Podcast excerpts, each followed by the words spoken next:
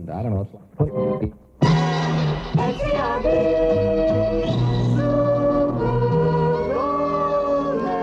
Are you stuck up, half witted, scruffy looking nerf herder?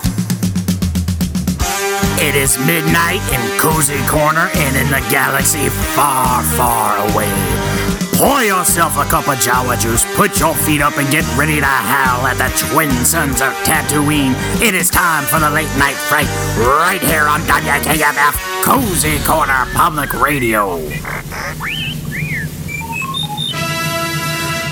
Tonight, we're talking about the Mandalorian.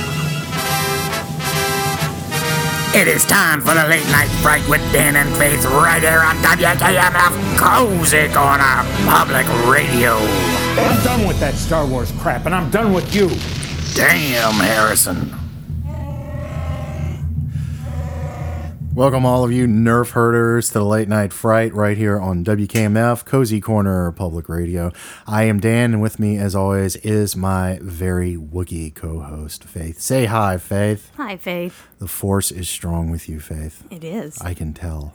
You just, you're giving off that vibe today. I know.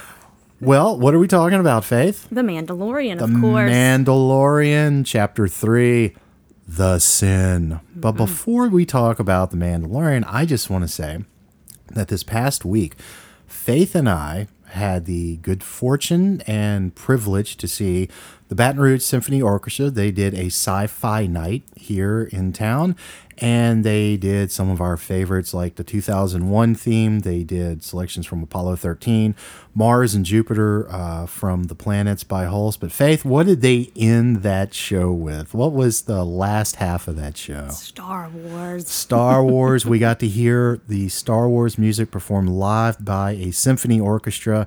And I just want to say if you've never had the opportunity to see a full symphony perform John Williams Star Wars music or any John Williams music or any music in general, please take the opportunity at your earliest convenience to do so. What did you think of that? Because this was your first time seeing a symphony orchestra. So let me go to the symphony orchestra part of it. What did you think of seeing the symphony orchestra? It was amazing. So, love so many colors, right? Yeah, I love all of those instruments, and it was just so wonderful being so close and hearing them in person. Yes. It's awesome. And what did you think of hearing Star Wars live? Did it uh, meet your expectations? Yes, it was so cool. It was beautiful, wasn't it? was amazing. It transported me back to the first time I saw it at the Bon Marché Theater in Baton Rouge, Louisiana. I was four years old, and uh, life changed, you know, and uh, it took me back to that eh, that moment when I heard that music for the first time. And this is uh, that, Yeah, that was that was your first time hearing John Williams music. First live. time hearing John Williams live, yeah. Yeah, and I, yeah. I, I noticed the smile on your face when it came. absolutely absolutely i mean that music's been a, been the soundtrack to my life for Yeah. for my entire life so unreal that was good let's get into this faith the mandalorian should we start with a short plot synopsis sure. cue the music mysterious right mm-hmm. the Mandalorian delivers the child to the client, whom he unsuccessfully questions about the plans for the child. The client then rewards him with more Beskar steel, which he uses to fully upgrade his armor. He then returns to Greef Karga for his next bounty. However, he begins to have second thoughts and returns to the client's hideout. While scouting the area, he eavesdrops on a conversation between the client and Dr. Pershing and learns they intend to kill and dissect the child. The Mandalorian infiltrates the hideout and rescues the child. In the process, the child's bounty reopens and he is attacked by Karga and the other bounty hunters in the town, but is rescued by his fellow Mandalorians. Eventually, he escapes the planet with the child. Ooh, mysterious. Very. Faith, what did you think of Chapter 3, The Sin? This was directed by Deborah Chow. She is the first woman to helm a live action Star Wars project. I think she did a fine job here. I hope she mm-hmm. works on more. This was written by Jon Favreau. Of course, he's the creator, executive producer, and showrunner on this. And he is, of course, the architect of the Marvel Cinematic Universe, starting with 2008's Iron Man. So, what did you think of Chapter 3, The Sin? Just like the first two episodes, I or three, excuse me, are we three or four? This in? is the third episode. okay. Why do I keep? So previous two episodes. Like, I feel like I've watched a whole bunch of them. right. That's how good this is. How good it is. I loved this episode. I don't want them to end while I'm watching them. Yes, this episode uh, clocked in at 37 minutes. It is a very brisk 37 minutes. All of them have been very brisk. I am really waiting for them to be available where we can just binge them all as one as one continuous uh, piece. What do you think so far of where we're where we're at in this story? Um, he goes back for the child. We talked about that last week, whether or not he was going to have uh, this kind of um, you know, opening of his heart, I guess. Um, a friend of mine said, you know, he's uh, he's not a hero, he's an anti-hero, and I get that. I think he's actually turning out to be a hero because he he's, he went back to get the child. What do you think? I get the hero vibes from him. I think that's kind of where that's going. At least that's what I feel. That's what I feel too at this juncture. Right. At this juncture in time, do you have any idea where this might be going? Because I have no idea what they're going to do with uh, Baby Yo-Yo, as they I say. I really don't know. Didn't you mention that they're going to kind of go to like Yoda's planet and kind of discover that species? I don't know that they're going to the planet as much as they're going to explore who, what the species Okay. is. Uh, but you know, Faith, we live in interesting times. You know, there's a lot of violence out there. There's uh, an impeachment inquiry going on right now. There's uh, all kinds of strange stuff going on in the world. Jeffrey Epstein, uh, quote unquote, committed suicide. um, one of the royal families had to step back from his duties because of this. You know, world there's a lot of turmoil in the world there always is but if, doesn't it feel like there's more so than usual right now The- Yes. kind of the psychic turbulence is is very dark and Yes. what i didn't know is we needed something to unite us and i think baby yo-yo is the thing that we can all get behind because how cute is this thing It's like the cutest thing I've ever seen, and I want it for Christmas. Yes me too. Be careful. It might be uh might be on your uh christmas in your christmas stocking from me. Uh this episode what i liked about this episode and you said this before we went on the air and i want you to say this again for the listeners to hear. What does this feel like finally? Star Wars. what feels like star wars about it? That there's a lot of man in it. you said we haven't gotten to Gina Carano yet, and she's playing a character named Cara Dune, who was a former rebel uh, trooper. I was crossing my fingers just because I want to see what what they do with her and, Right. and, and how you know what her part is in this. And I like Gina Carano a lot, and she hasn't popped up yet. And I'm not gonna lie, when this ended, and it's so awesome. This episode is so awesome. I kind of snapped my fingers and went, "Damn, where is she?" Maybe next episode, but I've been saying that a lot, so she might show up at the very end, or You never. Maybe they film season two and she's just going to pop up there. Um, but uh, let let's talk about that. And and we don't mean any disrespect here. No. But you say there's men in this. Yeah, when I mean when I think of Star Wars, I obviously think of of Han Solo. I think of Luke. I think of Darth Vader. Blah blah blah. And of course, you know, Princess Leia is in it. But to me, it's always it's always men kind of being the forefront of Star Wars and kind of going at it. And that's what I feel like this is. Yeah, And it just feels like Star Wars. the dudes. Yeah. The dudes. yeah, I I'm really looking forward to, as I said, Gina Carano uh, popping up because Princess Leia is one of my favorites, and yeah. I think she's. Uh, you know, the female presence in Star Wars is so unique, you know, and I think it's very feminine too. That's the thing. Right.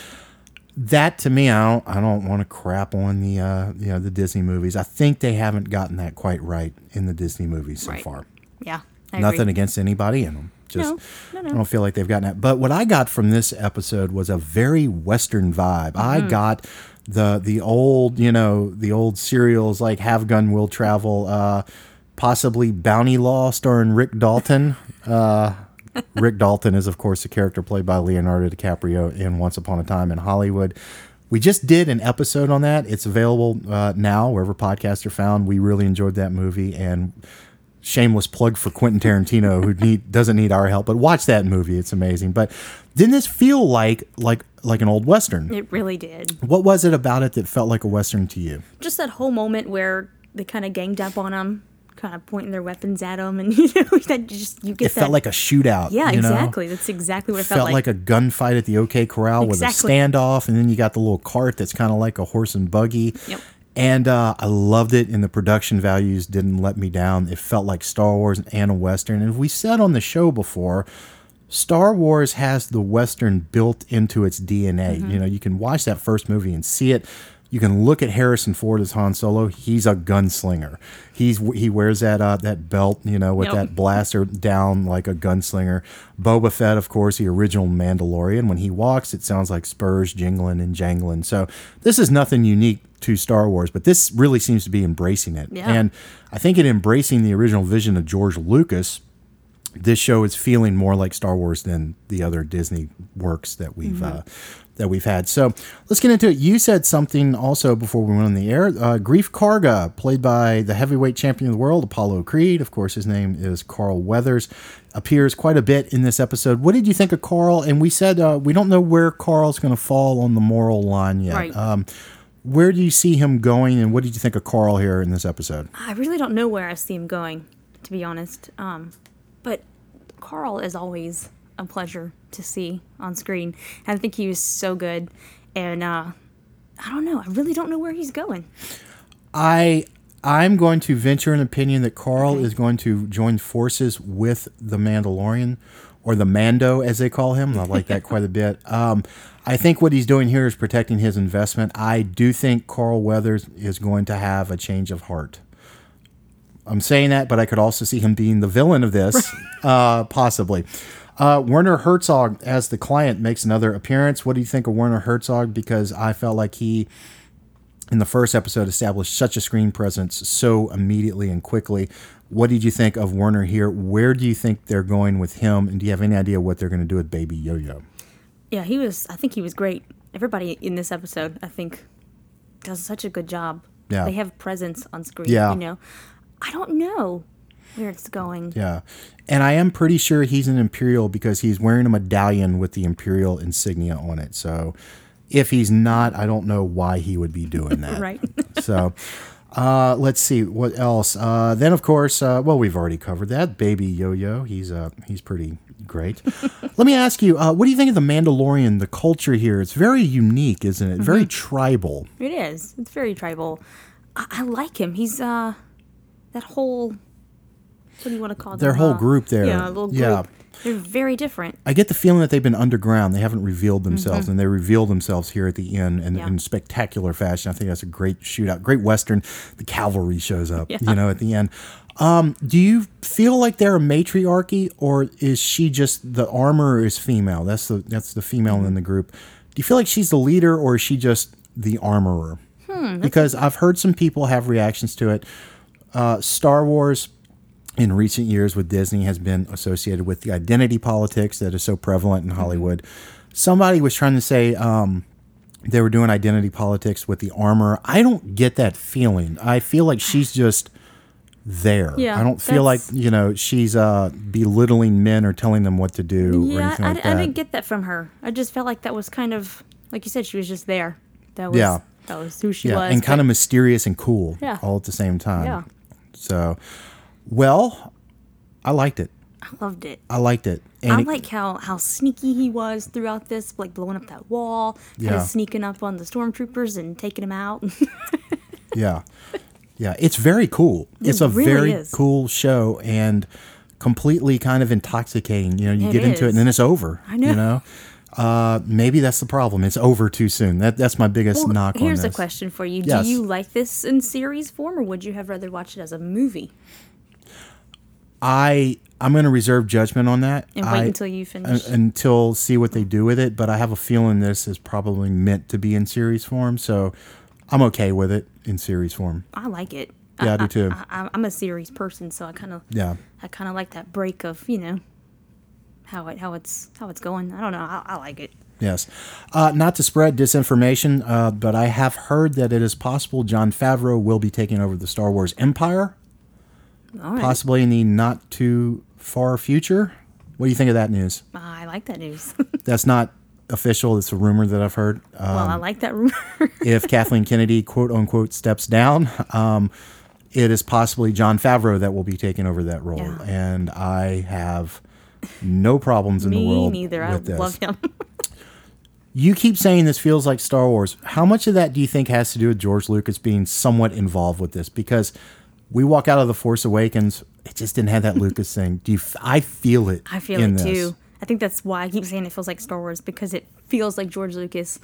And I think that's a lot why this feels like it, you know? Yeah, I'm right there with you. I, I feel that that same kind of what's the word? Maybe like vibe. The vibe. The vibe, Yeah, the you know, you get that whole Lucas vibe. yeah. And it's awesome. Yes. Uh, care to wager any prediction about where this might possibly be going? Nope, because I'll probably be wrong. What do you think about the political aspect of it? Because they've mentioned the New Republic. This Mm-hmm. is five years after Jedi, you know, and he says, "Oh, that's a joke." And if you go by Episode Seven, The Force Awakens, it, it kind of seems like it's not working as well because the First Order has risen. Where uh, where do you stand, kind of like I said on the political thing? Uh, I think it just kind of feeds into the story of I you know too. Being I- in the outer rim and and Yeah. kind of Wild West, as we yeah. said. Yeah, that's kind of where I am too. I don't know. I that's Yeah. that's where I am with it. As I said, you know, uh, there's not much more to say about it. It's just really, really, really good. It is. It's a lot of fun to watch. It's Yeah. very well done.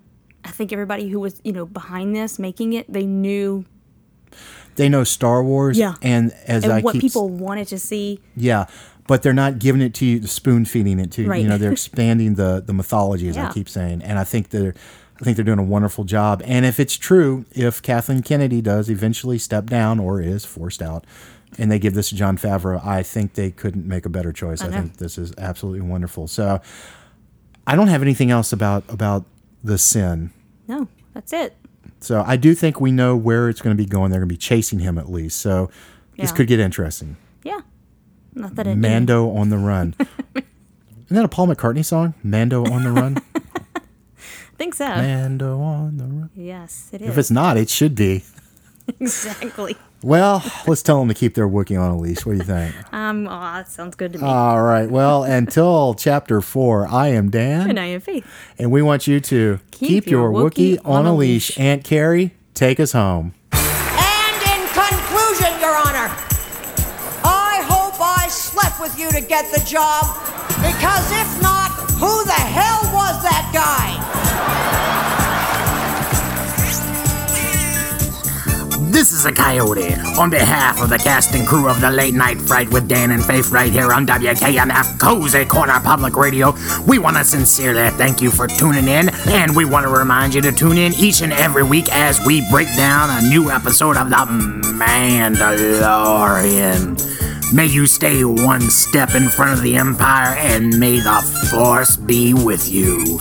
We'll see you further down the trail.